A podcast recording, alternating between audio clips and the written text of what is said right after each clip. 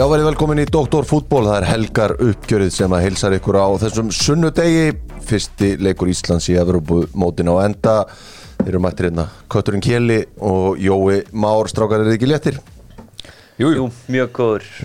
Fyrir utan þessu úslit pínusvekk, pínusvekk sko. Já, pínusvekk, förum við það eftir smástund, það er fitnessport sem er með okkur, CBD, Oljan, Pikki Svavar og látið hann leiðbinn ykkur í þessu, alltaf besta þar, fyrir þá sem er eftir kýl, ætlar að fara, er komið að, ætlar að bölka? Já, ég er að pæli að fara í bara kreatín og geinir. Bara þess að fullkónu blöndu segja menn sko. Og nóg að skýri. Geiner og skýr fyrir kjela í haust Lengjan eru með okkur, strákar og þeir voru bara með einfalda spurningu Hver skorar fyrsta marki í leik vals og kepla ykkur á morgun? Patrik Jónsson Já, herðu ba, ba, ba, ba, ba, ba, ba. Ég sagði Tryggvi Rapp síðast og hann stóð við stóruðurinn Náttúr skorar. Tryggver afnáttur, ég ætla að segja Aron Jóhansson kom inn að krafti. Heyrðu pizzan 40% afstáttur, þið þekki þetta Dokk er kóðinn. Tjekkland bifriða skoðun, ég eins og sagði að föstan er á síðasta séns og ég þarf að finna tími í þetta, ég er með frestunar áráttu þannig að ég gerir þetta ekki á síðasta degi. Það er sama þar segja Dóttar fútból og þá er afsláttur í, í bóði uh, Bíkó spurningi strákar, hún er einföld núna. Jói, í Bíkó um helgina, þú veist nú að segja okkur að væri að basla en væri aðalega að basla við það Ég hef búin að fara svona átta sinni með bíkó um helgina. Það vantar alltaf eitthvað en, en ég hef búin að fara nokkuð sem já. Heyrðu, þeir vildu bara vita þrýr Íslendingar sem spilað það var með Tottenham Hotspur. Einfalt á sundi Guðni Bergson, Gilvi Þór Emil Hallfriðsson Emil Hallvis Eða Emil Sem hafa Hallfriðsson spilað með spilaði mitt ekki, það er rétt Það er rétt. Já, býtu, það var Guðni spilaði og hann hérna. Þú sagði Eður Smári? Nei, nei, ég sagði. Já. Já. Það er smári sem þriðið er sváfu á geitinni. Heyrðu, þá ætlum við bara að vinda okkur í þetta sem að skipti máli. Það er Evrópumótið hjá konunum. Orka náttúrunar færir okkur það. Hvenna fótboltinn í bóði þeirra. Þú getur stoppað í víðigerði eða varma hlýðu úr að fara út á land. Rafmagnað samband drákar hefur ekki bara byrjað á byrjunni kili byrjunarliðið í þessum leik. Á sama lið og spilaði æfingarleikin í Pólandi það var ekkit óvænt. Nei, bara ekkert flókið og Steini hefur Allan fannst mér í breyðablík að var hann ekkert eitthvað fel eitthvað hluti. Það var bara það sama sko, virkaði. En mér fannst í dag bara ekki virka sko að mörgu leiti, sérstaklega í fyriráleik Mér fannst við, þær voru góðar svona í kringum markið.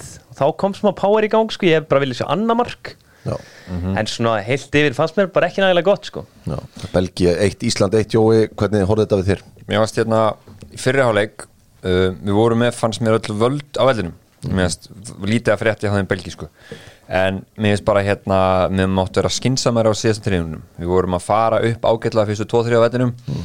En svo þegar kom að svona þessum síðasta þriðungi á vellinum þá var ákvarðan að taka hann ekki alveg nokkuð. Uh, og fengum ekki nóg mörg hættulega færi úr fínum stöðum sem vorum að skapa okkur. Um, og já, mér varst bara þú veist samt, mér sem alltaf vera með yfirhundin í líknum mér varst afskaplega lítið að frétta af, af hérna belgiska liðinu, það var bara að kom smá svona powerið um eftir að við komumst yfir. En bara fyrst og fremst bara svona svekkelsi þess að svona, it was there for the taking þessi leikur sko. Er það ekki máli kilið, þú veist að það er bara segja það eins og er, það var þarna, þarna var tækifæri til að vinna en leik og koma sér í hrikalega góða stöðu. Alveg klálega og belgíska liði fannst mér bara alls ekki gott sko. Þú veist, þetta viti, það var færið þarna þegar að Sif Atlas svafa eins og verðinum annars gerði þær búalega lítið sko. uh, Það sem var mjögast aði á landsleginu var það að þær voru bara á miðunni slakar bara á boltan fannst mér veist, Dagný hún er með 50% ykkurlutull Gunnildur Issa með 67 ég held að Sara, hún var að slefa reyndar upp í 80 hún vann á þegar leið á leikin sko. en þú veist, er þetta dominita leik eða ætlar þeirra dominita leik þá þurfa miðjumendina að vera miklu hærri prófstu. Við eigum að stýra leiknum miklu betur sko. En það var líka búið að tala um það fyrir mótið þegar svona menn sáu þetta byrjunlega í Pólandi og okkar þegar segja besta þið- fyrir þá sem er hlustað hún er með hæstu, hæsta IQ-ið, fótbolta IQ-ið, Karolina Lefi sáum hvernig hún lagði upp marki á Berglindi. Að hún væri verið að taka hana miðin og væri svolítið verið að taka þessi fótbolta gæða miðsveðinu Já, svona kannski svona hreinrættu sóknar hæfileikana ef við tölum um það. Það er kannski, og þú veist, svo umræða var alveg fullkoma rétt á sér. Og ég kannski tek undir það sem, sem Kjell var að segja, mér að slika miðmyndan okkar fara í of erfiðar sendingar alltaf á fyrsta tempói. Þú veist, akkur tókur ekki aðeins meiri tíma og, og svona, þú veist já, þólmóðari upp mm -hmm. algjörlega mér finnst það ekki nú, ekki nú hérna gott. Að- að- sem útsýri kannski þetta ofbáslega lága sendingalötu það voru flýta svo mikið en með Karolínlegu mér finnst hún var alltaf bara hún og Sveindis voru langbæstir í svo liði. Uh, hérna, og hún er þú veist maður sér það alveg að henni líður líka opaslega vel sem hún fer inn á völlin Já. og það kannski skapast svona mesta hættin í kringum hann þar.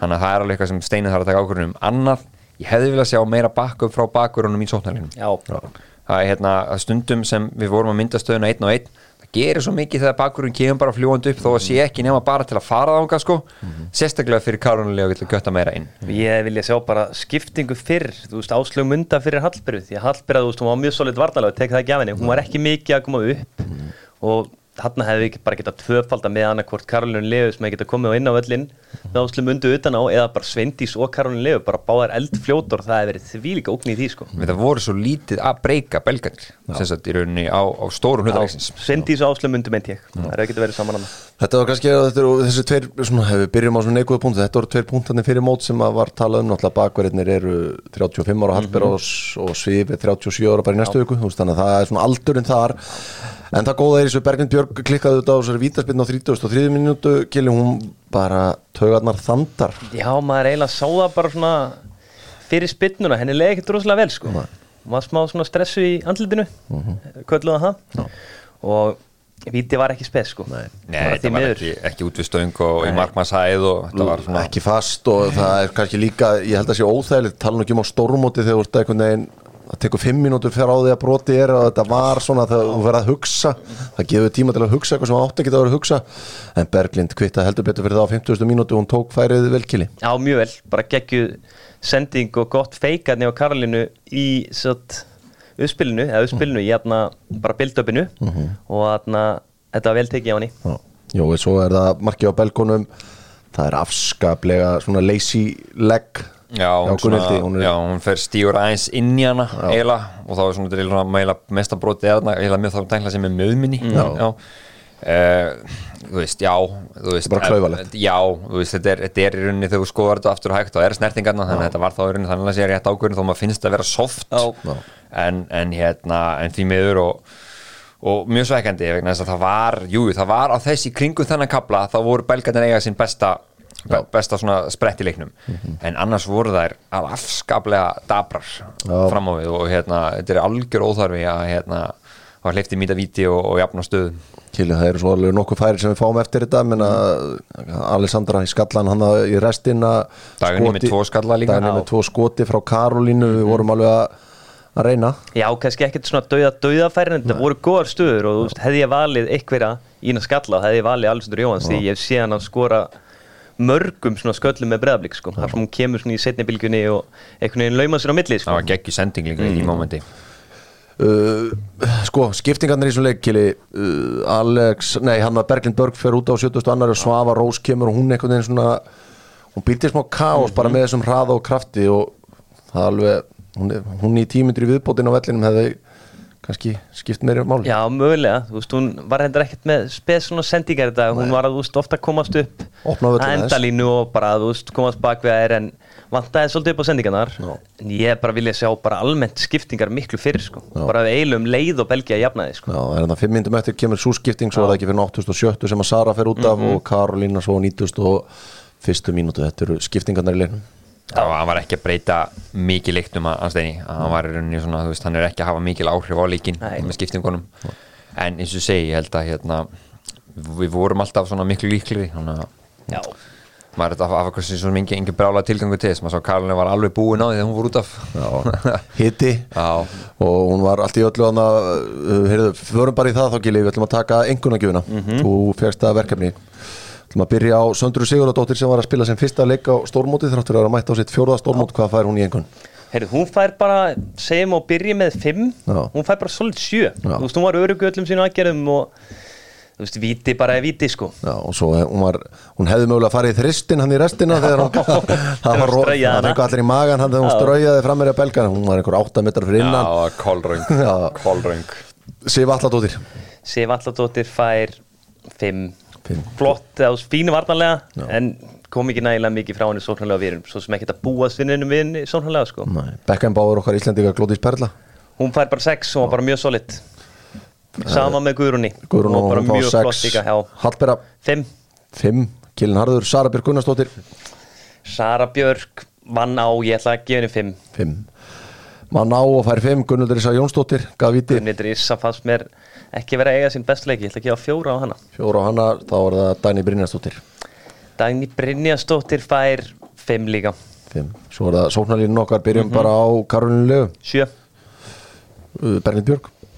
Berglind Björg er í sex, hún skorar, hún klikkar líka viti Já, þannig að þetta hefur verið 7,5 ef hún ekki klikka á Já. vítinu og gila svo er það Rakettan Sveindis Jane. Já, ég ætla að gefa henni 7,5 maðurleiksins að því. Já, þú veist, leiðilegt einhvern veginn svona oft hvernig sóknir enduðu hjá henni Þú veist, hún var búin að gera svo hrikalega vel en náði ekki einhvern veginn að slúta með góðri sendingu eða góðu skoti, sko spretturinn sem hún tók hana var ekki upp að í setni þegar Jó. hún spinnaði Já. allan völlin Já. Já, hún er alveg sko hún er algjör raketa sko. Og hefði það enda með marki, sko, hefði verið bara örugleitt á momentum mótsinn, sko Já, ég held að maður sé að Sveindis Jane á allan að 5 í heiminum eftir örfá, hún er bara með þannig hæfileika En samt sem þú veist, hún þarf stundum svona, þegar hún fær boltana aðeins betur og stillis að þú veist, kannski bara aðeins róa þetta niður, senda einfalda sendingu frá sér og svo velja mómenti sem betur, sko. Það kemur einslu Já, það kemur algjörlega, þú ef ég væri meina hraða myndi ég reynda bara alltaf neglunum í hotni hvert einu skipt á hlaupa, sko. Það var eitt augnablikan í setni áleik þegar völlurinn var alveg opinn þegar hún sagði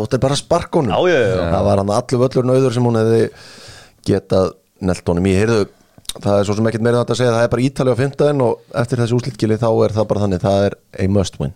Já, klálega, við verðum bara að vinna hann leik ef við ætlum að breyka og fara áfram, sko. Ég held að jættefli muni gera lítið fyrir okkur því að Ítali er alltaf að vera að vinna Belgíu, sko. Já, það er alveg málið. Heyrðu, fyrir hennar leikili, þú komst hérna hlaupand inn með skýslu, rétt Mhm. án leikunum byrjaði. Cecilia datt út, mm fingubrotn á æfingu og auður Já. skefing var kölluðinn talaði okkur í gegnum mekanismanna á bakvið þetta Já, ég meina auðvitað skefing er búin að vera varamarkmaður í val, fórendur á láni í IBF í fyrra. Veist, flottur ungu markmaður. Í ár kemur hún inn í afturöldingu því hún Eva meiðist Já. en hún er á bekknum núna. Og Íris Dögg Gunnarsdóttir í þrótti finnst mér búin að vera bara mjög góð í sumar. Hún hefði átt þetta skilið, sko. Já, þú setur spurningamarki við Já, mér finnst, ok, ég skilði þetta út frá því og þetta er þriði markmaður, hún er ung, það er að gefa henni reynslu á stórmóti. Ég sé hann reyndar aldrei í framtíðin slá Cecily út. Þetta Nei, bara þetta verður svolítið eins og bara þeir voru eftir Hannesi bara því miður. Já, þeir fara úr taugum. Já, já, það er bara taugum. En ég vilja sjá bara Íris fá velun fyrir góða framistöðu sem voru að vera valinn sko. Því að hún er búin að reika löflug sko. Þetta var steini að velja þetta og við erum að bera virðingu fyrir því en þetta er áhugaverð móli á kilónum. Heyrðu svona rétt í lokin það var mikið töðajó yfir vellinum, valið á velli fyrir þetta mót það var ekki nógu stór. Hitt og þetta, ég taldi alveg mörg auð sæti það var ekki bara perfekt val, það myndi að skóð stemning aðna Já, sko, það hefði og þessu umræð átti alveg örgulega rétt á sér veist, fyrir þegar það var að pæla í þessu. En, en eins og sá núna, það var ekki smekkfullt en ef þetta hefði verið á einhverju risavelli þá hefði þetta verið svona svo kæ- kæki bara í helviti stemmingin sko eins og se- sem sé stundum annars staðar. Bara laugatasvöldur og kallalandsliðin undanfarið. Já, og það er ekkert gaman. En þetta var nefnilega, það var hörku stemming á þessu velli. Mikið læti. Þannig að hérna, kannski var þetta bara það rétt venjú fyrir leikin það er ekki kili, það er ekki bara perfekt Jú, jú, jú, bara, þú veist, ég var eitthvað að furða með á þessu svona tímbili og svona tók undir svolítið með söru. Já. En svona eftir að higgja þá var þetta bara rétt ákvörðun sko. Ég meina hræðilegt að vera með þetta okkur risa velli og fullt á auðum sætum sko. Það bara, það hefði lúkað miklu verð sko. þetta var frábær stemning. Við ætlum eins og að núna að vinda okkur yfir þetta. Er ekki það að fymta í næsta ekki þá er allt upp á tíu á Íslandslandsleginu hvað fáum sigur í hús þá. Við ætlum að vinda okkur í stóru málin stóru málin. Og þau verður með bæjarnas bestu. Það er ekkert betur en að rúlla upp á sínum díseljappa og vera á nagladökkjum kannski og fara í bílalún á Vesturlandsvegi. Þurfum ekki að standa upp á bílunum það er draumur allra, Dóttarfútból tilbúið þúsund kall, heyrðu kilið það er bara eitt stórt mál sem við ætlum að ræða í dag það er þessi sneið frá Guðmundi Magnúsin í gær. Fram er í fram, hann er loksins byrjar að skora í aðstu deild og þá opnast einhvern veginn flóðgáttinnar á liklaborðinu Já, ég var ánægð með hann Því að mér finnst bara að þurfa leikmenn Ég að fara að byggja leikmenn um það að pína á því en mér finnst bara gaman ef leikmenn hrista þess upp í þessu. Já, já. bara þú veist, við erum með hérna deildar sem að ég myndi til dæmis vilja að fá bara meiri æsing og fleiri áhörendur þú veist, fleiri stuðnismannahópa sem eru með bara alvöru húlíkanisma sko Já. og þetta ég meina, veist ég myndi eitthvað íbjöða fram næst veist, það verður það verður alveg æsingur þar sko og þegar gummi Já, sko. þegar gummi, þú veist, fyrirleikurinn var náttúrulega í Safamýrinni Já. sko svo þú veist í setni umferðinni þegar hann mæti til eiga sko hóllin, hann mun láta hann gjössalega að heyra það sko. Guð blessa hann þegar hóllin kennst í já, hann já, segjum svo að bara íbjöð að finna og svo mætir hann að taka hendin og hemmar heiða sko Já.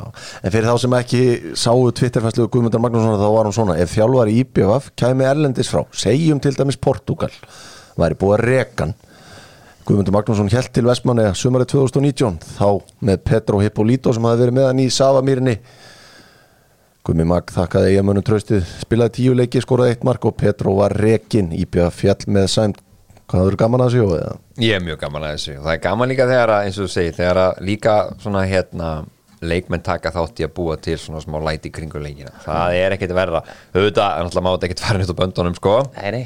en svona léttur bandir skemmir aldrei nýtt ég til dæmis sakna Gary Martin og Stephen Lennon fyrir svona 8-9 árum það var hrikalega gaman aðeim þá sko. Það voru þeir eins og þeir sendu sneiðarnar á skúla Jón og gjössanlega brutu hann sko. Hefði munið eftir því. Já. Guðmundur Magnússon hafði fyrir þetta tímabil skorað átta mörk í efstu deild ef ég er með þetta rétt. Hann er komið tíu í sumar hann er, hann er já ég meina hann er bara stór. Já, hann er stór. með akkur núna.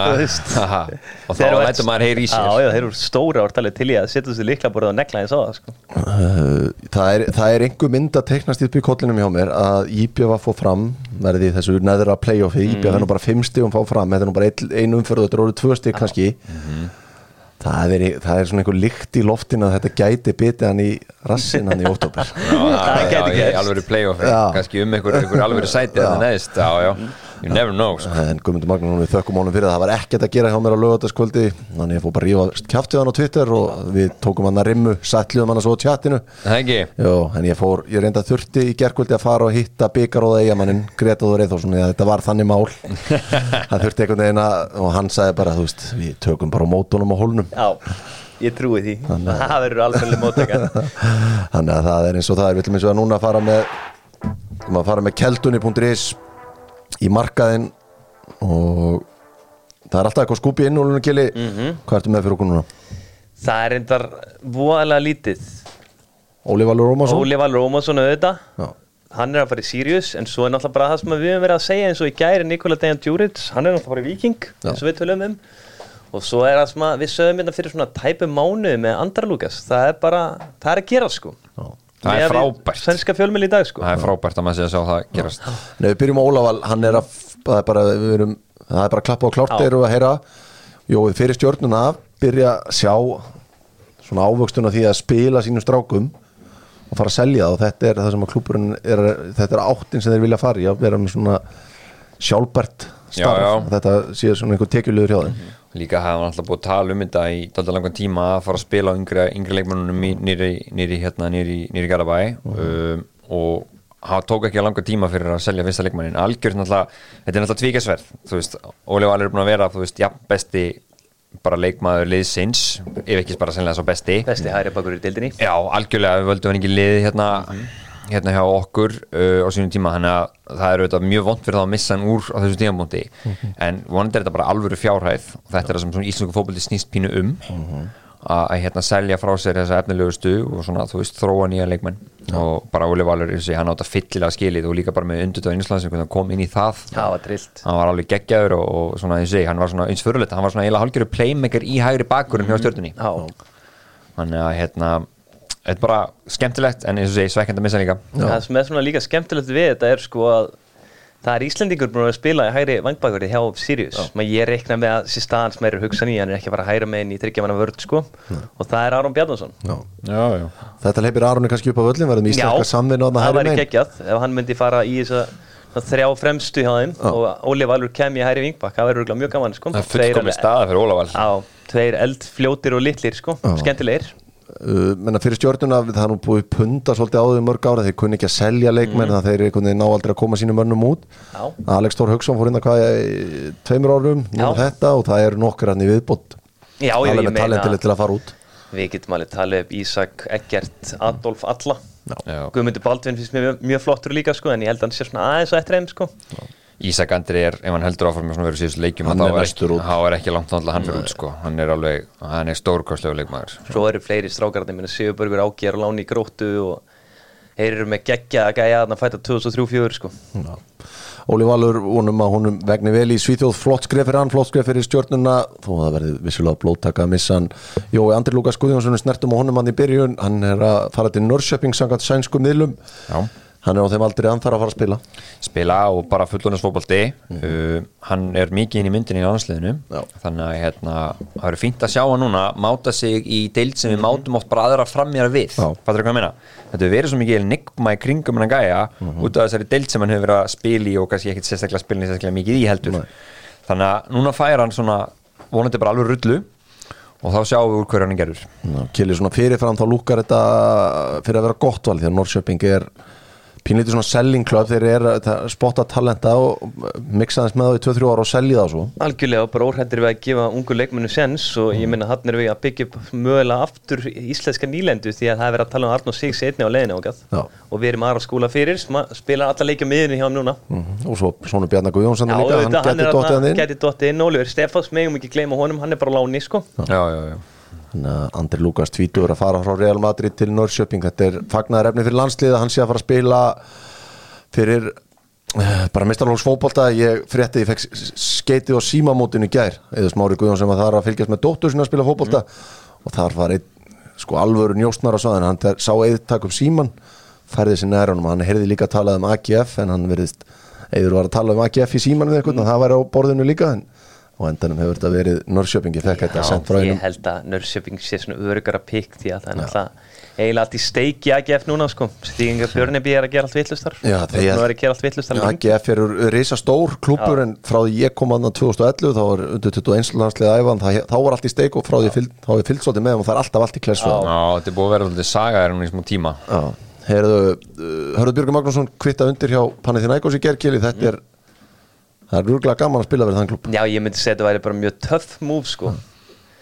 Uh, Pandiaikos eiga náttúrulega sturlaða stuðnismenn og svona fólk getur googlað hvernig fór fyrir byggarústaleik Pák og Pandiaikos í fyrra til að að sjá stemmingunni hann sko, þegar fór eitthvað grjótnullungur í leikmann sem að skoraði mark og það ert að stoppa leikinn tvís og hann byrjaði klón átt og hann endaði á miðnetti sko. Það er svona svona þvæli gangi þetta sem er skemmtileg sko, ef, líka það- ef áhörundur líka bara mótmæla almennilega sko. ef það gengur ekki þá er þetta bara fyrir utan æfingasvæði þegar mæta sko. Jafnvel að mann er verið um að fara heim til ákveðna aðila það er aðala eigandi sem sittur alltaf í súpunni sko.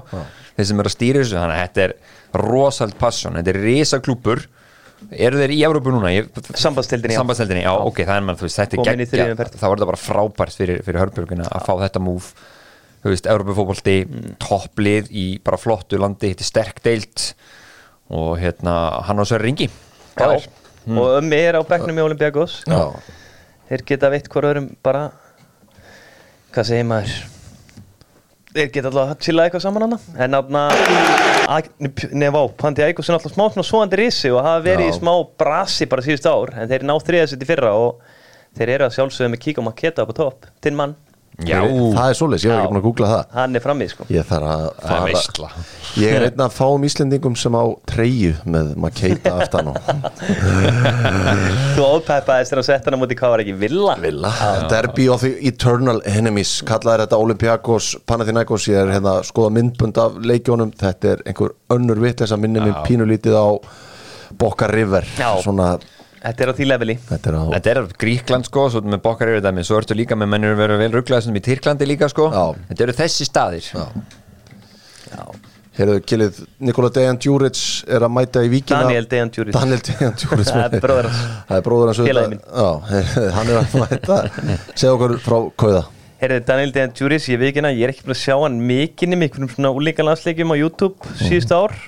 En hann er bara lítill, gríðalega góða tækni fljótur og bara skemmtilegu leikmaður sko. þetta er einhverju leiti svolítið svipaður á Kristall sko. Já, fer út 2019 frá Breiðabliki í Midtjylland búin að vera þar Já, getur spilað bæðið, þú veist, hann var framherji svona í yngri lokunum Já.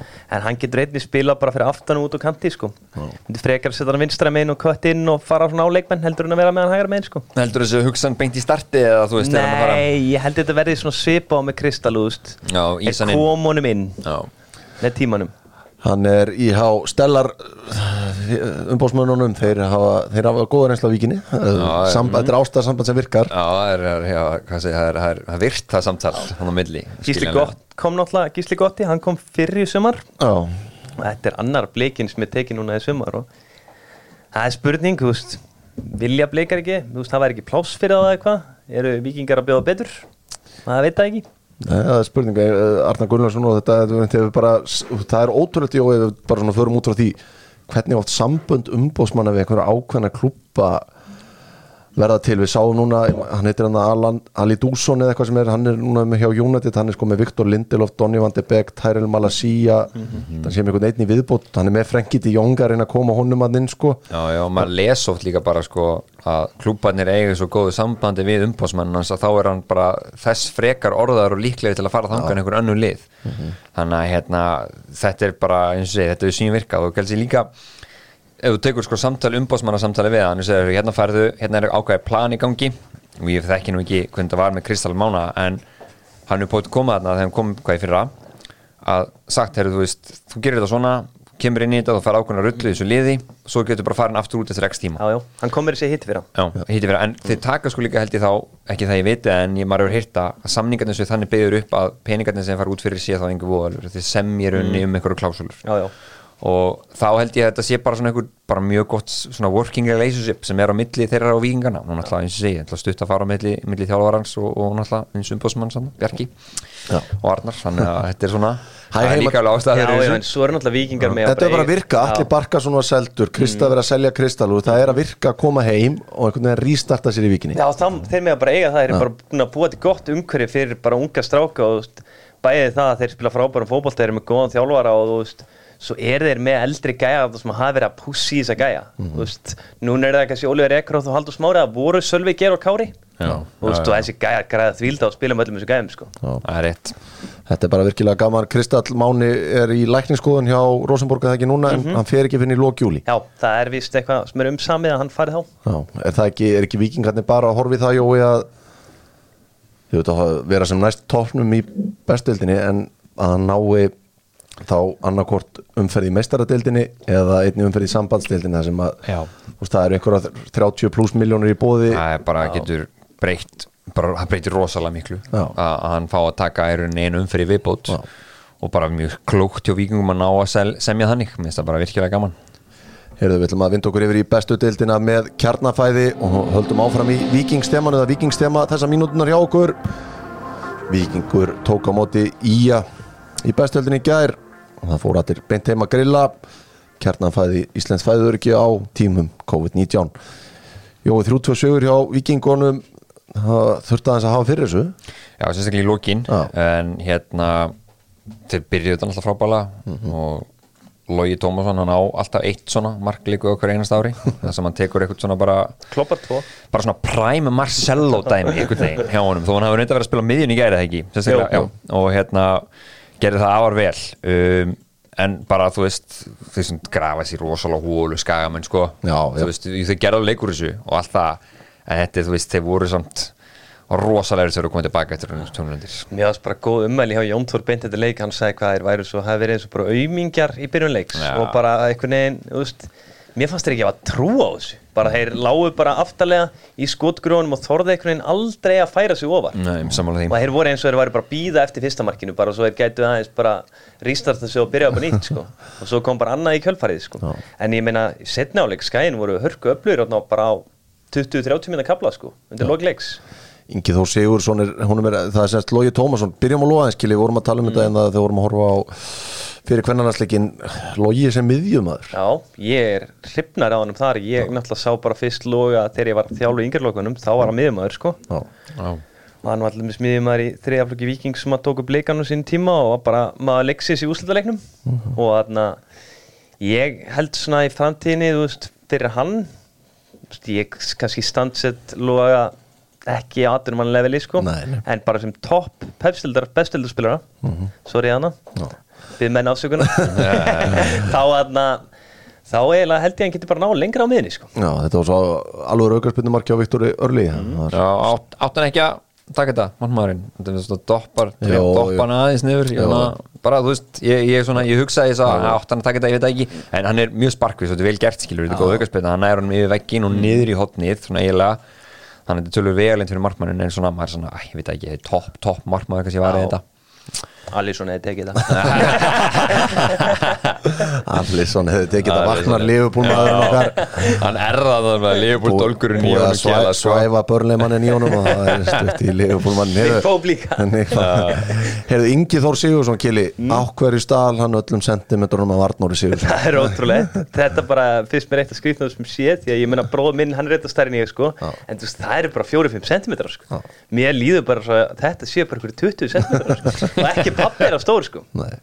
en er hann, hvað, er, hvað gerir Kauða góðan?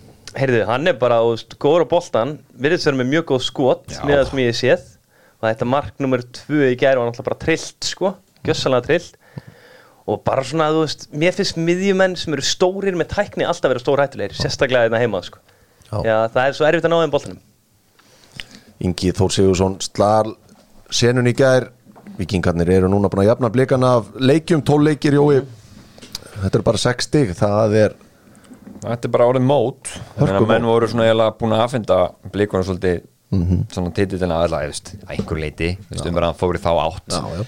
en hérna, en þeir eru menn, hvað er þetta konu margir leikinu í rauðhæðum bara ef þú tekur það malmutabi út. Þetta er nýju held ég. Já, eitthvað svo leiðis Já. þannig að hérna, blikarnir múin að droppa fjórum stigum í síðustu fimm í dildinni já, þeir eru nefnilega aðeins að hyggsta. Þannig að hérna er bara, þú veist, við geta að halda saman en, þú veist, Kristall er að fara. Já. það er það er eitthvað mesta blótaka sem við getum fundið þannig að það verður gaman að sjá hvernig nýja aðeilandi koma inn hjá, hjá Vikes og hvernig þeir leysa það en Arnar er mjög klókuð þjálfari. En, en þú veist, þeir eru núna, þetta eru þessi tvölið sem eru bara alltaf berjast um þetta. Það er bara þannig Heldur betur gaman fyrir hlutlösa manna að við fáum alvöru móti í þetta, þetta verði eins og í fyrra það er eitthvað skemmtilegast að Íslandsmót sem maður hefur fylgst með undir restina. Það veistla Þegar- Svo líka bara núna, þú spæðil í Evropakefni, það verður mikið áláðaðum Bæði í bikar, eða ekki? Byggarinn kemur svo innan í hvað held í ágúst. Þú veist, það veit aldrei hvað gerist þegar menn er að rótera mikið og er orðnið þreytir sko. Já. Þetta verður virkilega fórlegt það var annar leikur í gær, Káa tók kom út í IPVF Addi and the Entertainers á Akureyri, þeir hafa verið með allt á lás en núna er þeir fannir að spila diskólögin fjögur þrjúkili, þetta Já. er ekki ótt sem að sér svona líki á Káa þetta er bara eitthvað besta markasetning á nýjum velli smiði séð sko. Hann bara hefur ákveðið bara, heyrðu, við erum mættir í KM og núna höfum við bara gaman að þessu og fáum fólk á völlin sko. Nei, nei, ég segi svona en svona KM-lið hefur verið svolítið óvenjulegt finnst mér síðustu leiki. Mhm. það hefur ekki verið svona þú veist, þeir hafa ekki verið rock solid varnarlega, mér veist, eins vel og Ívar og Dúsan byrjuðu sko Já. og svo Bíkoff hann með þeim sko þá hafa þeir einhvern veginn alls ekki verið að tengja í síðustu leikum sko Nei, og þess að fyrsta marg sem IBF skorar er náttúrulega bara þeir, þetta er bara communication mm. sko líka hjá Jajalo Já. að láta ekki vita þannig að hérna, þetta var það er mjög svona ólíki sjálfum sér káa með við hvernig þið voru hérna fyrstu sexu leikina. Já, bara fyrir að menn sjáum bara sjöundu umferð fá sér tvö á móti stjörninni, þeir fá sér tvö á móti vikingi næsta leik, það fá sér tvö á móti fram á heimavelli. Þeir fara svo í kópóin, fá sér fjögur. Mhm. þeir taka svo reyndar á móti val, fá bara sér eitt þar og svo þrjú heima á móti íbjöf, þetta er svona þetta er annar tótt Já, allt annar tótt því að þú veist, þegar Addi byrjaði með og það var bara annarkvæmt 0 eða 1 mark sem þið fengið á sig sko. hann er alltaf búin að sissa út markmannum hann tókst upp út í inn og Jajalo var ekki góður í Nei. hann var bara, þeir geta gefið líka annar mark en hann gafst bara strax á næsta eigamann sko og bara stál hefnir þannig að hérna, þetta, er, þetta var alls ekki góðu varnarleikur í svona leiki í gær hjá báðum liðum sá líka marki sem að skora hérna hvað var það, mann ekki annar mark á að jöfnum ekki þegar að úr, úr fasta leikadrinu Já. þannig að bara einn á fjársninginni og allir eigamennir fara einhvern veginn á nær svæði, þetta var bara eitthvað bara furðulegt að horfa á þetta hreinlega. Og þú veist, er hann ekki lendur í smá boppa núna, þú veist, tekur stöppin út ég alveg kemur inn eins og segir hann er ekkert búin að spes, þú veist, ætlar hann setja stöpp er hann ekki búin að brjóta stöppin? Já, þú veist, mögulega er hann búin að brjóta en stöppur er helviti harður, sko. Já, þú veist, ætlar hann að setja stöppin aftur inn og hann er kannski ekkert með besta sjálfstöld í heimi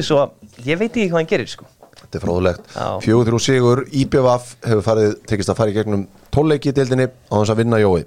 Ef að þetta væri gamla Íslandsmótið, þá voru búin að fella á þessu hennilega. Öruglega, ég man ekki hvað þú veist, það var náttúrulega alveg satt keflaðikuleg hérna sem fór eitthvað rosa langt inn í mótið hans að vinna leik sko um, en maður horfir alltaf í þess að auka sex leiki þarna maður sem allir mæta öllum Auka fimm. Já, fyrir auka Já. fimm, já, að það er einhvern veginn, maður sér bara einhvern veginn hérna, einhvern veginn allt gerst þar það er líka, þetta er þú veist, það, það, þetta er svolítið random líka það, þetta er aðeins að spilast þannig en, en þú veist, það er svona bara áhugavert sko, sem kom fram í best í hérna, stúkunni í gær, þú veist, þeir eru hvað eru lélegir á heimaðalli í BF þeir eru sko með 10-12 mörgu sínum eru útivelli, skora bara útivelli. Mér finnst það fáraleg tölfræði. Svo er líka sko sem maður horfir ekki í þetta eigalið eins og maður horfið á eigalið 2019 þú veist, þeir eru með Íða Aron þeir eru með Alisfri Hilmansson, þeir eru með Andra Rúnar. Þú veist, þetta eru gæðar sem að geta allt í einhvern veginn kyrtið í gang. Guðjón Pétur Lýðsson. Guðjón Pétur Lýðsson gleymum mikið honum. Hann er alltaf bara búin að vera svo mikið á bekknum og jákvæða já. ekki. Og svo bara þú veist ef þetta fer allt í einu að rúlla bara þú veist, vörninn smellur, þá gæti bara þú veist, allt í einu íbjöða funni þrjá í röð sko. Þetta er ekki lélegt sko. XG leiðrétti sig Já. það er það er á, á að leiðrétta sig einhvern tíma, hann hlýtur að gera það fyrir þá sko.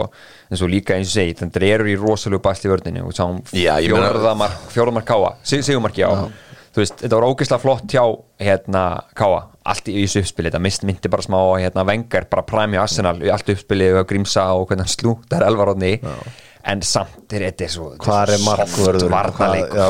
þetta er svo soft það er það sem maður horfir að líða sér áhugjefni byrn og vinnum minn í vestmannum afsökunar en þú veist, Nökkvi Már Nökkvason þú veist, uh, lengjudeildarspilari Jón Ingarsson er, er bara komið eftir erfið meðsli er örgulega talsvört frá sínu besta. Mm -hmm. Guðjón Ernir Hrafgjelsson já, ég ætla að segja hans fyrsta tímabili hans fyrsta tímabili í efstu deild, þetta er upp og niður. sko. Og svo er það vinnum minn í markinu Guðjón Karrakar, þú veist, hann hefur bara ekkert verið að spila mikið á fótbolta síðustu ár. Hann er einhvern veginn bara maður lost allavega í gær þú veist, þetta er einhvern veginn þú þarft að byrja tilbaka til þegar þú ert í vandræðum. Klálega, leikmenn margir sem hafa verið að spila lítið og svolítið svona úr rithma myndi ég segja. Svo ef ég alltaf bara að tala um þetta, þú veist, Eidur Aron er það góður, hann á bara skilið alvöru hafsend með sér sko. já, já. Þú veist, Sigur Arnar bara fýll leikmaður, þú veist, ég myndi bara vilja sjá IBF sækja bara eitthvað alvöru dana bara, sem við spila bara þú veist, í Superlíkunni og fyrstu deild bara sem að kosta pening hliðin og Eidur Aron sko. Elva Ferri Helgason, er hann til hjá ykkur í kópavöðinu? ég held ekki, sko ég held að Elli hafi líka bara annað að gera hérna, í bænum heldur en hérna Ævindir að maður svo spænski já, hann er farið til eiga, sko. En svo er það kannski eitt sem hann finnst nú alltaf skrítið deild, Jói, það er það þegar að lið fyll ekki í bekkin eigamenn með fimm varamenn Mhm. nóta allan nema markmannin í gær Andir Rúnar auðvitað eitthvað tæpur spila bara 11 mínútur en þú veist það er það er engin breytt að sækja í þannig sérstaklega Sító fyrir út af þá fyrir Andri Rúnar ekki inn á. En það er rétt þeir hérna, þetta er mjög þunnskipa hjá þeim og það er líka ávikefni við talar um í rauninu ekki leikja álag um, þannig að já, þetta er þeir, kannski bara rétt, kannski bara það sem þau þurfum að gera. Taka bara hafsend þú veist, það er kannski bara í rauninni bara líkilætri núna, maður er kannski horfa ofta í ykkur aðra stöður en minna, með vexskeið þeirra þú veist, fram á við, þá hlýtur það að dett inn þau eru að bara byrja aftast. Eitt hérna, nökkvi þeir, hann er ógeðslega góð slúttari. Mm geggjaður, þetta var erfitt færi. ég held maður svona, við tegum oft þú veist, þú telur svona, kannski mest svona vann með þess að leikmaður dildan, og hann örgulega það eru Já, appir, hann og bróður hans bara saman sko. það sem er búin að fara fram með þessi strákur. Já, og þetta, þú varst að nefna á hann kili hávaksin leikmaður með Já, gæðin með. Já, með gæðin, það er bara reikalega erfitt að díla við og hefur bara sannað því sér deild sko. Nákvæmlega. Fyrir eigamenn þá þurfa þeir að horfa í næstu þrjáleiki það er heimalegur á móti val, svo er það leikur á móti leikni úti og keflaðu heima. Þarna þurfa að nást minimum fjögur helst sex stig það ekki? Jú, klárt mál. Fara að sapna stigum heima þú veist, það er ekki þannig, veist, er, þetta er bara þannig þessi deild, ef þú ætlar ekki geta neitt heima hjá þér, þá er þetta bara að fara í virkilega miklu vesinni, sko, og þesstaklega fyrir eigamenn, tala ekki um þegar leikunum á móti keflaðu og lauga deg og þjóðáttíð brekka, kjeli að syngja og tralla bæti við, hann er okkar besti ég- maður. Ég að- mæti bara leikinu sem fyrir heim. Það er ekki með miða í dalinu, Það er bara enga inn í staði sko. búið með kvóta Búum við kvóta það eru þrýr leikir á morgun. Jói, stjarnan, leiknir, leiknismenn eru væntalega nokkuð peppaðar komni með sinn sigur í hús. Sinnsugur í hús um, bara og já, þú veist hafa verið, þeir eru farið batnandi leiknu þeirra. Um, ég hérna samt held að stjórnumennir tækið á nokkuð samfarandi Kili, það eru ekkert lið óver að tjífa meira í XG-inu en stjarnan að þessu tímabili með miklu fleiri stiga en tölfræðin segir okkur. Já. en taka þér leiknir heima á morgun? Já, ég reikna með því Þeir takja hann leik Tóku það í fyrirleiknum Það var endur alveg leikur sko. Já, já, það var snemma muni ekki græsvöldur var mjög slagur hjá leiknismönnum muni ekki. Já, Nú voru þeir sínum elli og hvað ætli Óli var sé ekki Fá ekki síðasta leiki sinn bara? Svona kveðuleik er þetta munu eldar blása því að stjórnum nei, leiknismenn voru verulega ósattin með hvernig Daniel Finns fór frá Já, en félaginu ég heldur hafa reyndar ná að sættast á endan Því að Já. fengu náttúrulega Kristof Konrads yfir sko Svo þetta endaði vist ágætlega sko. Já, þetta er Hilmar Sátna Haldarsson slagurinn í, í Úlfarsóttalunum Jói, þar koma F-háingar undir stjórniðis mára og þeir þurfa að gjöra svo vel að fara að vinna leiki að þeir alltaf eiga einhverja von á top 6 þetta verður markalegur eins og allir leikið með fram. Og náttúrulega FA hafa líka verið að leka ræssilega þannig að þetta er hérna ætla að senda ekki svona 3-5 eða eitthvað. Mm, það væri líklegt. En, en komið mag með þrennu. Guðmund mag með þrennu. En, en það er rétt hérna. Guð blessi Twitter þá. Það er allt vitt. En það eru gaman, það er, það er svona batnandi sem sagt, þegar maður sér það bara á leikmunum F og inn á vellinum þegar líður einhvern veginn betur. Það er svona að hafi í rauninni svona verið smá rístart fyrir þá að fá hérna breytingu sem sagt á hliðalínu og eða smára og vin, venna inn. En ég held að verði bara að þetta verður eitthvað svona, þetta verður ganghóleikur uh, Brynjargauti, er hann klár? Það ekki? Hann áður að klappa ára Já, klappa ok, en það verður virkilega áhört að sjá hvað hann gerir við varnalínu fram Já, það er bara, þú veist Þetta er einhvern veginn bara, ég myndi segja að þetta væri bara regla slæmur veggur og hann mætur bara með bara alvöru spaslara, sko.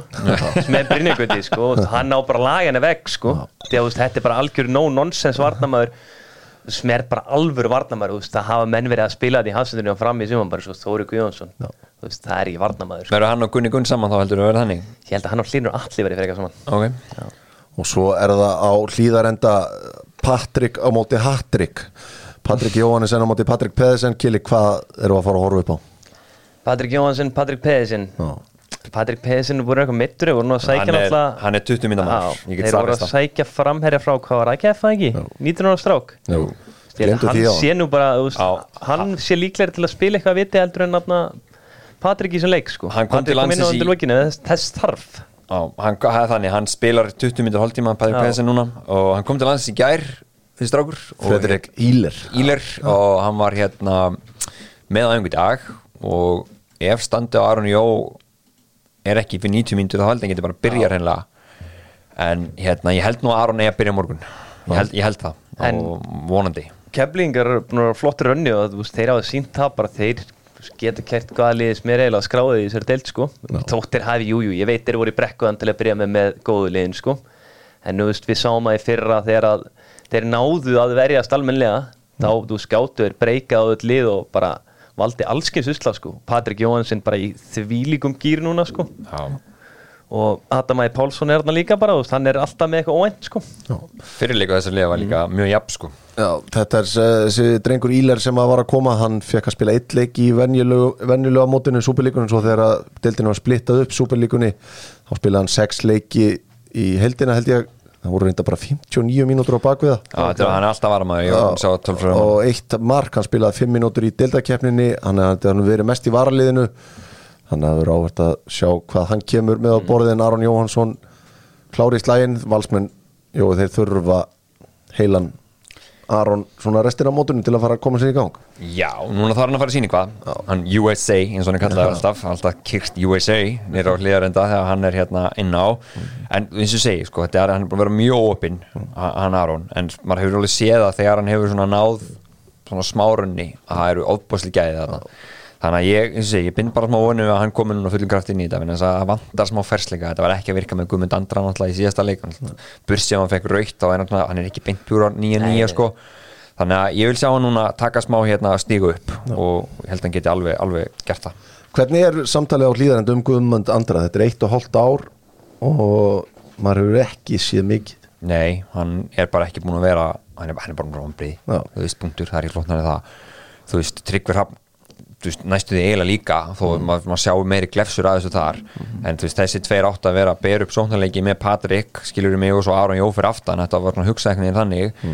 Og það er lítið búið að vera því. Þannig að hérna en þess að segja, hann fyrirst bara ekkert að hann náð sér almennilega eftir þessi misli, það sem að man að Guðmundi Andra var þegar hann var hérna briljant með, með vikingunum, hann er langt frá að vera sáleikmaður. Já, ég man bara um daginn á sati og horfa okkur káerleik og hugsa þú veist, hvað þarf káer, þeir þurfa eitthvað unganga til að keira þetta í gang, veist, kjartan er náttúrulega, veist, hann er ekkert mörg ár eftir. Ég held að Guðmundur Andrið, veist, væri bæði frábært fyrir hann og káer að fara bara heim, sko. Taka svona restart Já, bara restart og einhvern veginn, hann geti komið í vesturbæðin og allir myndi vera illa sátti með það, þetta var þeirra vonastjarn á sínum tíma. Já. ég held að það geti bara verið frábært múf fyrir hann, sko. Verður sjá Þetta er ekki að ganga á hlýjarenda, það er bara hannig við vitum að Tryggvi Hrapp verður á verður á einum kantinum á morgun. Hinnum kantinum verður Orri Rapp Kjartansson eða Sigur Eil Lárusson Ég held að Orri byrji eins og hann hefur verið að byrja þessu leiki. Já. Ég veit ekki akkur heimir þetta breyta núna. Um, Já, og svo er ef Aron er klár og verður hann vonandi bara frammi Arn og Smára fyrir aftan. Um, Ég held að Birgir Heimisson er með COVID.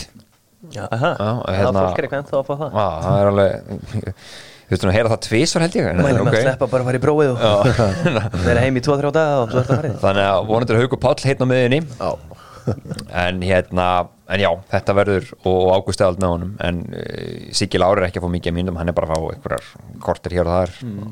röstlmínútur eins og þeir segja stundum. Heyrðu þetta maður vind og grifir í lengjudeldina með Víló, Kili Þetta hétt áður hvað? Lift, núna er þetta víló Já, það til frækt Fólk myndband farið að fatta held ég. Frækt myndband að er á skemmtistæði mannsestur sem vorst að kenna fólki þetta breytin þá þeim vittlös í Vílóið. Heyrðu, það eru lengjumörkin á morginu á Ringbröð kl. 7 en í svona fljótu bræði fjölinni 2-1 afturölding vestri 3-3 hákákili, það var leikurum fyrir hennar Vestri Háká, já, klálega og bara reikalega stert hjá vestramunum að koma tilbaka veist, á móti í jafn góðu lið á Háká Já. en aftur á móti bara Hákáingar þeir þurfa að fara að rífa sig almennilega í gang sko. að fyrir mér, ég hef sagt það oft í lengjubíkamörkunum og hérna Háká er bara lið sem er það gott að mér finnst þeir eiga í þessu kásu verða það lið sem á stinga af sko. Kórdrengir unnu 1-0 sigur á þrótti vóðum Káaf tapaði svo heima móti Selfossi. Og þar var það strákurinn frá Darlington, hann var hetjan, komum Já. á toppin aftur. Just a kid from Darlow það er rétt og, og það er eins og með þess að deild sko, að það er hérna, um leið og kemst í toppsætið að þá bara, þá klúrar þetta er bara eins og þetta sé ykkur bara svona þema. Ég man ekki hvað alltaf þessi nú fylgir eftir það ekki? Já. svo er maður sama stegafjöld og Selfoss. á, á markatölu. Já. þannig að hérna, er þetta ekki fjóruða, þriða fjóruða topplið Já. já sem þetta byrjaði, það, það er náttúrulega sýnum hvað þetta móti er geggjað. HK Gróta, Selfoss fylgir. Já, Já. gott ef ekki. Þannig að hérna Grinda ekki alltaf að hótaði mitt líka sko. Já, en þetta var þú þurftu sigur núna Selfoss, þeir voru búin að vera þeir voru búin að Hiksta. vatna svolítið hessalundan hjá þeim. En hver annar en Gary Martin? Mætir. Og meiri segja að sagðist vera bara á annari löppinni, hann gerir þetta allt fyrir sittlið á Selfossi. Grindavík vann svo 3-1 sigur á Gróttu og fylgir vann 4-0 sigur á Þór verður ítalega að fara yfir þetta á morgun? Kiel er að undirbúa sig fyrir þáttin á morgun. Grinda ykkur óvæntast að lið tímabilisins Er það ekki? Jó, þú veist, í vetur leiti þetta bara mjög illa út Þú veist, voru einhvern veginn bara setja saman lið og pikka menn hérna og hann maður þekkti mismikið. Já. en þeir bara hafa gert það greiðlega vel og svo voru bara ungi strákarnir eins og Dagur Hammer bara sem að vera að stígu upp. Tómas Leo hefur komið bara mjög flott inn í þetta líka. Og svo er Kenan Dúra Díaz búin að fara í gegnum endur nýju líf það er gaman að fylgjast með honum svo hvað heitir hann aftur? Cairo Edwards, hann er með sprengju þannig að það er alveg gaman að svo Grindavík liði. Alfreð að vinna gott Elís. Og og JJ okkar manni, já, Já. Jón Július. Karlsson. hann kann að smíða, hann kann að ég, smíða. ætla- ég, þú er eiginlega ekki að ég er ekki að segja að Grindavík var ekki upp því, veist, Jón Július pakkaði mér saman en það fyrri í vetur ég var að spá Newcastle niður sko, það væri helviti þungt að láta pakka með tvis og saman á einu ári. Þú ert svona hótaðir sant? Já, ég er alveg að hóta því, sko, ég þú er ekki alveg að segja það sko. þú fætt líka alltaf að keira fram í Grindavík á leiðinni heimtíðin þannig að við viljum ekki að séu búið að leggja nagli yfir eiginnarsprutana þegar þú kemur næst. Heyrðu að taka stuttansnúning á Evrópukeppninni með nokko íslensku liðin eru að fara á flug þar í vikunni bara stuttlega Jói hvað fara mörg íslensk lið áfram? Er það eitt, tvö? Ég, sko, þú veist draumurinn er tvö. Já, þú veist, káleikunni búinn en, en hérna, og blika fara alltaf áfram. En, þú veist, þetta eru ég veist, maður segir þetta auðvitað 70-30 fyrir Malmö, þú veist, við erum alveg heiðarlegir í svona líkindareikningi Já, eitthvað hannig, 80-20, já, eða það. En þeir eru samt ekki það góður ef við bara leiðum okkur að segja það. Umöld að Krista skulle ekki vera með en þeir eiga séns, þannig að hjarta segir tvö en, en heilin segir eitt. Gili draumandir hafa ræst í víkinni. Mhm. það er hlakkar í einhverjum víkingunum að vinna þetta malmölu og að Mílos er rekin, það var svona þeirra hend þú veist, einhverjum, það er nokkuð margir Já. skulle við bara segja, held það eftir að það var í sem var í gangi en það sín tíma en sko, það sem að mér fannst Malmö vantaði í fyrirleiknum var bara einhvern alvöru gæja på topp þú veist, Óla Tóivann er orðin helviti gammal og lúin þótt hann átt henni geggjað að skalla er já. síndi bara gæðið sín Já, já. um helgina voru þeir að spila á móti Varberg Ísak Telin er komin aftur tilbaka sko. það er hörkuleikmaður, leikmaður smöri í sænska landsliðinu og ég held að vikingar þurfa alveg verulega að varast hann. Hugo Larsson er annar strákur sem búið inn á í fyrirleiknum fættur árið 2004 og talið verið einn efnilegast leikmaður svíja Já. hann kom líka inn um helgina og það var bara unnur ekki 3-0 eða? Jú, öllum sænskum fjölvinum bara þú veist nú hlýtur hann að fá bara rönn í byrjunleginu sko. þetta er alveg mjög öflugur leikmaður og verður gaman að hann byrjar á þriðudaginn sjá hann. Malmö er geggjað fótballtalið svona í sögulegu samingi líka. Hann að þú veist, ef, ef vikinga myndu taka þá það væri ótrúlegt áreik Það væri algjörlega geggjað, það er á þriðjudaginn blikar og káur svo á fimmtudaförum nánari þar síðar í vikunni. Heyrðu, það er sagan með Netkiro og það var á þessum degi árið 2006 sem einn merkilegasti fótbollalegur sögunar fór fram. Eða svona allavega á setni árum 9. júli þar sem að sinetinn sítan lappa út á knaspinnuvellinum í síðasta skipti. Hann hætti ekki með reist því hann lítið rugglutallinn Marco Materazzi æsa sig upp. Söguna þekkja flestir. Júslítaleg HM skallaði sítan Materazzi í bringun og var rekin af velli það voru svo ítalir sem að urðu heimsmeistarar í vítaspinnu keppni þar sem að David Trezeguet var svo eini sem að klikkaði. Sítan og Materazzi og þeim skoraði í venjulegum leiktíma en sítan var svo reikin af velli að jói þetta er þetta er sögulegu leikur. Ha- hann var að svífira móður hans. Já. síðan tók því ekki ég enda hljóða laust. Já, eðlilega getur margum maðurinn sagt en þetta var kannski ekki alveg augnaflöki til að skalla einhvern bringuna Nei, og svo ekki, sko, hann tók einmitt nývin og snér í sárun og líka Materazzi, sko, skorað hann ekki líka í vítaskemni, ég, gott ef ekki sko. Jú, jú, skoraði. 2 það Já. Pirlo skoraði fyrsta markið þeirra, svo var það Materazzi, De Rossi, Del Piero svo var það eiginlega svona Kili, ég man að þú elskaðar hann, óvænti kongurinn á þessum móti Fabio Grosso. Rosso, Ég dýrka hann var hann náttúrulega overheitt í fútbolmanager Ég var sjálfur svona yngri lokkunur svona upprennandi bakverður og þetta var leikmaður sem ég leið til. Já. Það var eitthvað svolítið stærri en ég sko. Nei, hann var svona glæsilegur á vellið mitt sko. Og það er einhver nostalgi að lesa yfir markaskorra Fraklands í vítaspinnu kjarninunni Silvían Viltort, Mhm. Erik Abidal og svo eiginlega svo flottasti Willi Sanjól Það vil sann Hann var alltaf nettir Bæinn bakurinn. Já, þetta var skemmtilegu leikur sem að margir mun eftir öllum eins og það er að fara hingað. Það styttist alltaf og styttist í að enski boltinn byrji og maður fattar alltaf meir og meir hvað maður er veikur þegar honum kemur maður getur ekki beðið, maður að fylgjast með öllum prísísum túrunum, hver er miðið flugvölinni hver er að fara hinga og þanga, þetta er það skemmtilega sem maður veit um, enski boltinn með Jóa Úterja og Kaffi Krús Jói, með ekki bara byrja okkur Chelsea-mönnum, Ræm Störling, það er dönn Ég fekk sendt hérna þetta, flugnúmer með hérna númerin á flugvölinni sem Raheem Störling var að lenda á í London í dag til að fara í medikalið maður er svo galinn sko. Maður er að taka nokkra Já. flugvélarnar, sko. Já, og svo er maður að hérna svo sá það stökku mynda á hann og lapp út af einhverju flugvöldi sko. Þetta er svo geggjað En hann er, hann er að lenda, Raheem Störling og, og er að klára medikalið heldur bara í dag eða tilíðsins núna bara á morgun. Já, til bandaríkjana fjör, hvað er ekki, 47,5 miljónir punta bara fast verð, það er engin, engar addons, það er bara það var einhver umræða mögulegum einhver 18 upp í 50 sem bara pingu lítið þá en þetta er í rauninni bara þessi peningur. Helviti vel sloppið fyrir Ræmi Störling 27 ára gamlan. Því líkur ferill hjá sem gæja. Geggjaður hjá Liverpool í nokkur ár. Frábær fyrir Manchester City og 27 ára farið eitthvað, er ekki 5 ára díl? 5 ára díl með möguleik og sjötta Já. hann er, hann, er bara, hann, er að, lo- hann er bara að læsa sér hann sko, þetta er svona NBA díl. En já, bara þú veist og Thomas Tuchel var bara víst hann, er bara skotna þum eitt hjá honum algjörlega að fá störlingarna í sóknina. Ég held að það sé svolítið að hugsa hann frammi. Ég held að hann ætla að breyta um taktík og ég hugsa hann spil í fjármannavörð núna allavega eitthvað, hann ætla að prófa þessu áfram.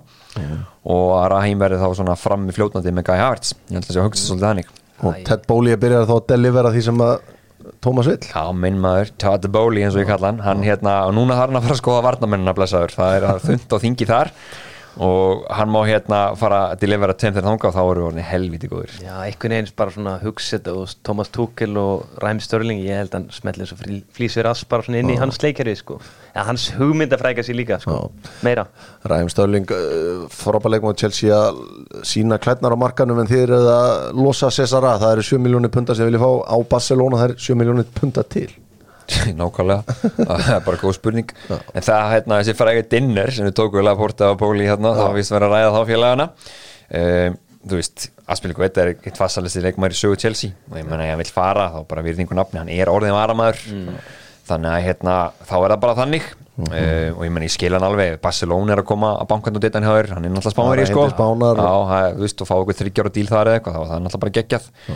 Um, en já, þá, þú veist, eins og segja þetta er bara ákveðið svona partur af þessu rebuild sem Tuchel er að gera, þú veist, og, og hann fær hún að móta liði algjörlega til sína höfði Já, hann þarf náttúrulega að fara í hjartað í vörninni kili. Það er Nathan Eik verið stjóra líklegastur en það þarf meira til. Alveg klóli og, og spurning. Júls Kundi verðist vera að færast eitthvað nær sitt í núna er ekki verið að tala um það? Jú. það hefur verið svona lúka eins og skotmark nummer eitt núna í heilt ár cirka Já, hjá Chelsea. Já, hjá Chelsea sko svo það er spurning Mattias de Ligt, hann er eitthvað með Já, það er, fundur uh, Hassan Salih Hamisic mætir til Torino á morgun á fund með Juventus þar, þetta búið að semja um launin rosaleg upphæð sem Já. vilja fá fyrir hann, hann hérna, öfluga varnamann sko, en ég menna hann er ekkert bara frábær fyrir þið eiginlega vilja fá vonbrigði. 100 miljónir eurur Já, átti sitt eins og Bond kom inn á þann daginn þú veist, átti sitt besta tímabil í ár sko. hann var mjög fýtt sko, svona sérstaklega setnipartin En var ekki líka launapakkin hans í bæinn bara, hann er að fara eitthvað sky high deal með hann, held að sé með 10 miljónir evra hjá Juventus Já. á ári núna, það sé að fara í 90 miljónir á ári hjá bæinn hann er nóg tilgjörnlega þar og hann vill víst helst fara þangað. Þannig að ég held að Chelsea var búin að kóluna mikið það samtal sko. Það sem kom upp núna aftur og maður sjá svona hjá þessum, þessum, þessum orðrumum núna að það er eins og ég sagði hérna um daginn að Kúlubali dótið. Já. en þessu segir maður hversu oft sem þessi Kúlubali orðuð við eitthvað lið sko. Það er nú eitthvað endal þessi dálka sentimetrar af því hann að hérna en, en þú veist það er alveg, Nathan Ake er ekki að fara að leysa skarðið sem Kristensen, Rúdiger og Asbjörn fara að setja skil eftir sig, þannig að það þarf allavega einn í viðbót og helst einhvern alvöru leitóa sem getur verið þarna með Tiago Já, Silva það og get ekki verið að setja allan hittan og tík og silva, það er að velja leiki fyrir hann. Það er bara rétt sko. Jules Kundi, það er ennsku blöðin í dag að tala um það að það sé sitt í að fara inn í þann díl þegar Chelsea tekur Ake, Ake. Hann er að hugsa Ake náttúrulega vinstra minni vörnina Já. sem er örfættan mann. Já. Og hérna, hann að það er áhugavert. Djúvel er þetta þreytt samt, þú veist, hvað hefur sitt í að gera við Jules Kundi? Styrkja breytina. Já, jú, styrkja breytina En þú sé hvað, hvernig, Ég veit að það er hvernig þetta- Pep hefur gert þetta, hann var með John Stones tímabilið undan, svo var hann einhvern veginn svona var hann dottin aftur? Dottir út úr þessu og inn aftur og Díaz datt út og Laporte satt að hálft ára á bekknum. Að það er, ó, það er ekki mörg, margir þjálfur sem er að rúla hafsendunum sínum. Allt til að leikur leikur en hann er oft bara nokkri mánuðar sem að menn hafsendar fara í fristirinn sko. Laporte var svona hafsend nummer eitt hjá honum í síðast ári. Já. Og hann var í fristkistunni árið áður. Já. þannig að það er rétt, hann rúlar þessu mjög, mjög mikið. Uh, og já, og þá er hann með bara fjóra núna helviti góða en þetta sýttil sko, já, ná, ég segi það, hann getur líka að köfra bakurinn sko, hann kundi. Hann er eldfljótur. Þannig að ég, ég segi, hún að fara hún ekki þangað. Þetta er áverð til þau þegar það er áhugaverð grein sem ég las í ennsko blóðunum í morgun. Þeir tala um uh, sumarið þar sem gamlir kallar urðu aftur eftirsóttir Já, Þeir tala um Sadio Mane, þrítur, hann var eftirsóttur, Kristján Eriksen, Ronaldo, Lewandowski, Perisic, Di Maria, svo er hægt að henda fleiri mönnum inn í þetta, jói, það er, það lengi lifir í gömlum glæðu. já, og líka nokkur af þessum leikmennum að fara og lítið sem engan pening. Já. þú veist eins og Peris er bara eitthvað klink Di Maria er frí. Perisic frí, Di Maria frí. Já, Pyrrhus er líka fyrir að hann búinn, já. já. Hérna, hún og Ronaldo, veist, ég veit ekki hvað, þú veist, hvað er Það það, er 15 milljónir já, punda, eitthvað 15 miljónir punta fyrir Cristiano Ronaldo, en er launapækki og allt það, en, en það er rétt og við tölum, við múum að snerta á þessu, það er róbáslega mikið player power núna í gangi og þessi gæjar fá bara svolítið að velja sér lið um, eins og Ronaldo, bara United bara gefast upp, Hvað ætlar að gera með þennan karakter fúlan í heilt á? Já, þessi, þið geta ekkert gert þannig að þeir bara er, já, já, ok, fæn þú bara verður þá að velja lið þannig að já, það er mikið rotation í gangi núna. Svo eru leikans ég bara fann að sjá það skilur, þú sér Karim Benzema, hann er búin að, þú veist, einhvern veginn keiri þetta Real Madrid áfram úr síðustu ár, veist, hann er gamall en þú veist, eins og við höfum alltaf talað um leikmenn eiga miklu fleiri mál, ár inni, þú veist, eins og læknisvísindur orðin í dag, sko, það er málið þú veist, Slatan, þótt hann hafa ekkert verið frábæri þessu tímbilið, þá var hann einhvern veginn að keiri þetta að sér Milan batteri áfram, sko, Bara með hugafari, Já. kunnáttu, og það skipti bara miklu máli, sko. skiptir máli, gamalt er kannski alltaf best. Heyrðu, það er einn dýl sem er alltaf að fá meira og meira vatn á millunum, það er Bernardo Silva, Jorge Mendes og Jóhann Laporta eru saðir plotta þetta saman. Aftur, maður bara skilur þetta ekki Nei. hvað er þessi peningar er að koma. En þeir tala um að þetta, þessi díl sé ekki breyk nema Barcelona þá selji það ekki til Jóng það er kannski stiður þetta aðeins er að ég held að allavega eins og sko frettir dagsins í dag eru þær að þeir séu svona fjarlægast Rafinha. Það það Dembele semja við hann. Já, og, finja endi mögulega hjá Chelsea. En, en hérna uh, já, meina, þú veist, Bernardo Silva er var eitt af bestu miðmenn mennskúrslega fyrra. Ég trú ekki að Pep Guardiola hleypunum burt. Nei, og líka bara fyrir pressuleikin Þú veist, ég held að það var hérna sprettir, sem sagt sprettir í ennskúrastöldinni ég held að Bernardo Silva sé eiginlega alltaf efstur í þessari tölfræði. Mhm. eða með, með efstu mönnum, þannig að hann gerir svo ótrúlega mikið fyrir þetta City, þannig að það kemur mjög mikið óvart. Það væri bara mikið blóðtaka fyrir Já, Ég sé bara ekki hver á einhvern veginn að slott inn í þetta hlutverk sko. Þú veist, jú, jú, hann getur mögulega fært fótinn hann niður sko, en mér finnst hann satt meiri svona kantmaður og sender já, já hann er ekki Gundogan, þú veist, er hann meir en 25-30 leikja maður á tímbili Líka Keli, ég er búin að missa bæði Störling og Jesus úr fængmannastöðum sem voru góði pressuleikmenn. Já, þannig að það er rétt hjá þér. Þá þurfa þeir að fara að marka en við missa Bernardo Silva, það er bara þannig. Og City hefur sín- reyndar sínt okkur það að þeir fara aldrei að selja neitt nema það sé eitthvað klárt í staðin en þú snertir hans og Rafinha það er spænsku blöðun tala þannig núna setnipartinn á sunnudegi að Rafinha sé bara eila dett út hjá Barcelona út af Dembele þeir sjá bara ekki bókaldi leifir þetta ekki. Nei, já, blessa bókaldi Blessa bókaldi, sko hversu spennt eru Chelsea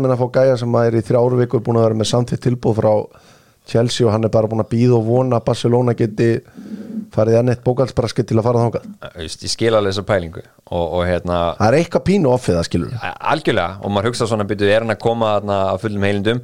En þá segir maður sko samt líka veist þetta er eins og allmis Matt Lója til eitthvað að segja. Draumurinn er Barca en hann er mjög sáttu að fara til Chelsea. Já, ok. skilur hvað ég meina? Já, já. það er bara ef draumurinn gengur grip þá er hann alltaf bara með svona þú veist þú ert, þú ert næst sætast að stelpa á ballinu þú veist það er bara, bara þú tekur hann í. Klukkan orðin þrjú en þá kom líka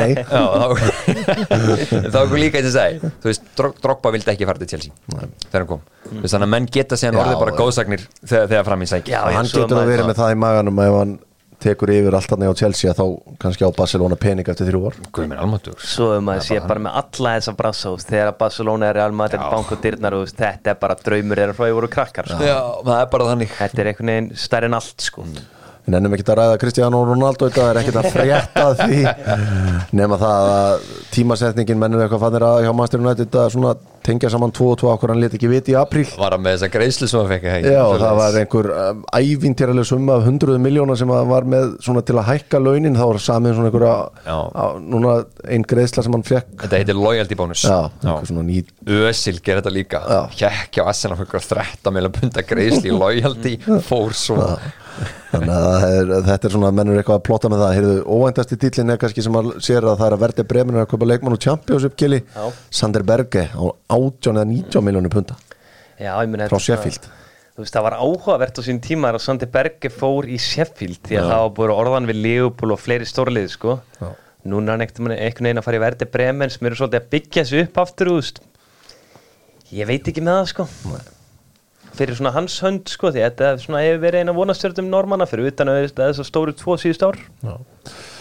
Já, þetta er áhugavert. Erling Haaland var kynntur til leiks hjá Master City í dag mætti þarna her manna, þetta var rétt fyrir landsleik Íslands á sama punktinum bara. Og heyrum hvað Erling Haaland hafði að segja þegar hann var spurður á þessu. We've had a question in from Twitter from Tom from Redcar who's asking, which team are you most looking forward to playing against? Gotta be United. Yeah, I have to say, uh, I don't like to say the word, but um, but Manchester United, yeah. Yes! Kjeli, þetta er skemmtilegt svar, kemur þetta eitthvað óvart? Hann er náttúrulega komið úr þýska boltana sem hann er að díla við hérna ímsu varnamenn en núna getur hann máta sig á móti Harry Maguire. Getur hann þetta á móti Harry Maguire? Er það ekki það sem hann liggur í Já, ég held að þetta, Þetta er góð pilla Ef þú bara. setur það eins í svona inn í hausin á hann Erling Haaland Já. að pappi þinn hefði verið dundraði niður Já. af Gauri Manchester United Stútaði bara ferlinum já, hans. bara ferilinu, það gefur alveg ekstra bensín sko, alveg klálega hann nú fer inn í leikin bara veist, vitandi það. Það er rennið back of his mind. Það er ekkert eðlilega spenntur að sjá Haaland hann að mæti ennsku úrstildana með sitt í sko. Er hérna-. Ég er búin að setja inn í fantasy-lið mitt. Já, ég líka, ég Hann gerði bara- því hann- í gæri hann- mitt Hann er bara fastur þar sko. Ef þið eru, með eitthvað, ef þið eru góð í fantasy þá tekjum við öllum að ég er sjálfur Ég er líka, ég er núna í brekku, allavega síðast tímili ég er algjör overthinker. Maður Hjarta- þarf alltaf að vera sniðugur í bækið hjarta mitt skemmir þetta alltaf fyrir mér. Er, ég not aldrei hausin, ég til dæmis er aldrei með sala í liðinu þá er búið móti fyrir mig Ég endóttast í pepprúlettinu að enda með þrjá sitt í menn og svo bara svona 2050 til 30.800 umferð, þá er kannski bara einn að spila sko, þegar mestraraldin er komin á fullt og allt sko. Þetta var áhugaður Það brýtur mig. Heyrðu, við viljum að fara að hinga svo í restina til að verða búið hjá okkur en við hefum þetta eftir. Nigel, go for it, man. Við viljum að fara í neyða já með kemi.is strákarnir fá að spreita sig hérna á nokkrum auðveldum spurningum Heyrðu, bara í framhaldi af þessu Jói skorar Erling Haaland meira en 20 deildamörk? Ég held að hann gerir það. Já, já, já, meira en 20 já, já, deildamörk? já, já. hann hefur ekki verið mikið, þú veist, hann hefur ekki alveg að spila allt mótið alltaf. Nei, nei, það er- rétt. Það er rétt, það er kannski aðalega held að- held að helsta spurningi sé hvort hann haldi þess að vellir En ég meina þú veist þegar Erling Holland mætir Nottingham Forest, Fulham og svona liðum og heimaðli, það verður bara karnival sko. Þar mun hann henda bara í þrjú til, þú veist, jafnvel fimm sko Sigga þegar að ég dett út bara þegar Sigga fyrir hérna sko. Þetta er æðislegt. Heyrðu, Getur Liverpool orðið englandsmeistari, Jói? Já eða nei? Já, já, þeir geta það alveg. En verða þær englandsmeistar? Nei, Kili, Já, verður þeir geta það. En það verður náttúrulega margt að ganga upp. Þú starfi núni ég þarf að stýtta inn bara strax. Og Luis Díaz þarf svona að sig upp á næsta level myndi ég segja. Jóta að vakna Já, Jóta, þú veist, Jóta þarf bara að vera með þarna, þú veist, ykkur staðar, þú veist, í rotation, sko og Sala þarf bara að eiga, veist, annað Sala tíumbil, bara enn eitt Sala tíumbil Það er ekkert sem þetta þess að múa með Sala sér neitt að slaka á því líku leikmaður. Þeir þurfum líka að passa upp á að vanda ekki alltaf hennu allirum Já, já, svo er ég ennþá, aðna, og býður eftir miðumann ég býði eitt miðmann og ég sá nú helviti svona skemmtilega laust bara á Instagram í gera og henni fór að svo það Komdu Oft með einhverju þvælu miðlar en sumt aðeins gengur upp en sumt ekki.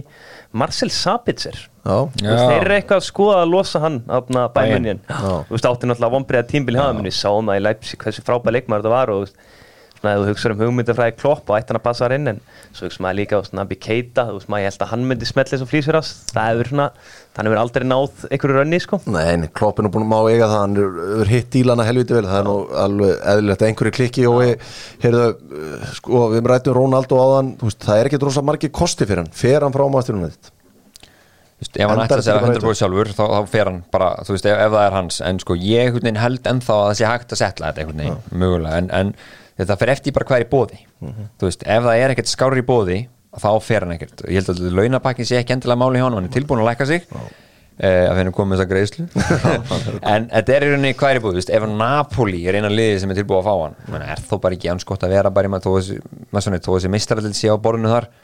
Napoli er aldrei í breyki sko. sem er bara um að sleppa að spila nákvæmlega. ég, ég held að fara ekki sko. Ég held að bara það finnist ekki liði fyrir hann akkur á þessum tímbúti sko því það er bara martana í gangi Lewandowski leðin í Barcelona og eitthvað svona sko. Sérstaklega útiloka.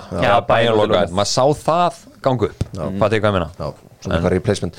Eini glukkin sem ég sé er þessi Real Madrid glukkin sem ég nefndi á föstu en ég veit ekki hvort að þeir vilja eitthvað hrópla við bensina, bensanu sínum. Bensan líður vel að hann bara kongurinn sko. Heyrðu, sem kongurinn til að slúta þessu kili þegar Ísland áfram upp úr reilunum ég ætla að segja bara því miður nei eftir hann leika á hann sko. Ég hef verið jákað með sigur og allt það sko en sko, hvað er staðan, bara við getum sagt að við erum að taka upp á meðan leikur Ítali og Fraklands er í gangi. Ég skal bara kíka hvað staðan er Jói, þú kemur þín að spá Það með. er 2-0 fyrir Fraklandi, ok, heyrðu. Ég er aðeins bjart síðan núna. Það lifnaði við okkar manni. Segðu já, segðu já. Sérfræðingur Mögulega eru bara ítalandin lélegir en ég held sko. Ég þekki það ekki alltaf vel nefnum bara maður er heyrt svona Já. talað um það í podcastum og lesið um það og svona. Já, þetta verður áverð Jói, hvað segir þú? Já, veistu það, bara ég er með gela núna, við ætlum bara að fara með bjartsinn af opni gegn ítölunum, það var margt jákvæmt í þessar framistu og hérna Karolín og Sveindís og Berglind eru í stuði og mútið ítölunum og getur bara unni þær. Ég með þá Vonandi, bara hróplar hann eitthvað í liðinu og verður meira power og meiri gæðin á miðinni myndi ég segja, svona meiri fótballtæli gæði. Þá er ég að tala um að Karolina Lea fara hann á miðina Karan Leon á miðju er það sem að Dóttor fútból kallar eftir á þessum sunnudegi. Það er þáttur á þriðjudag, fimmtudag og föstudag. Ekki missa því, þá til strákar, takk fyrir okkur. Takk. Takk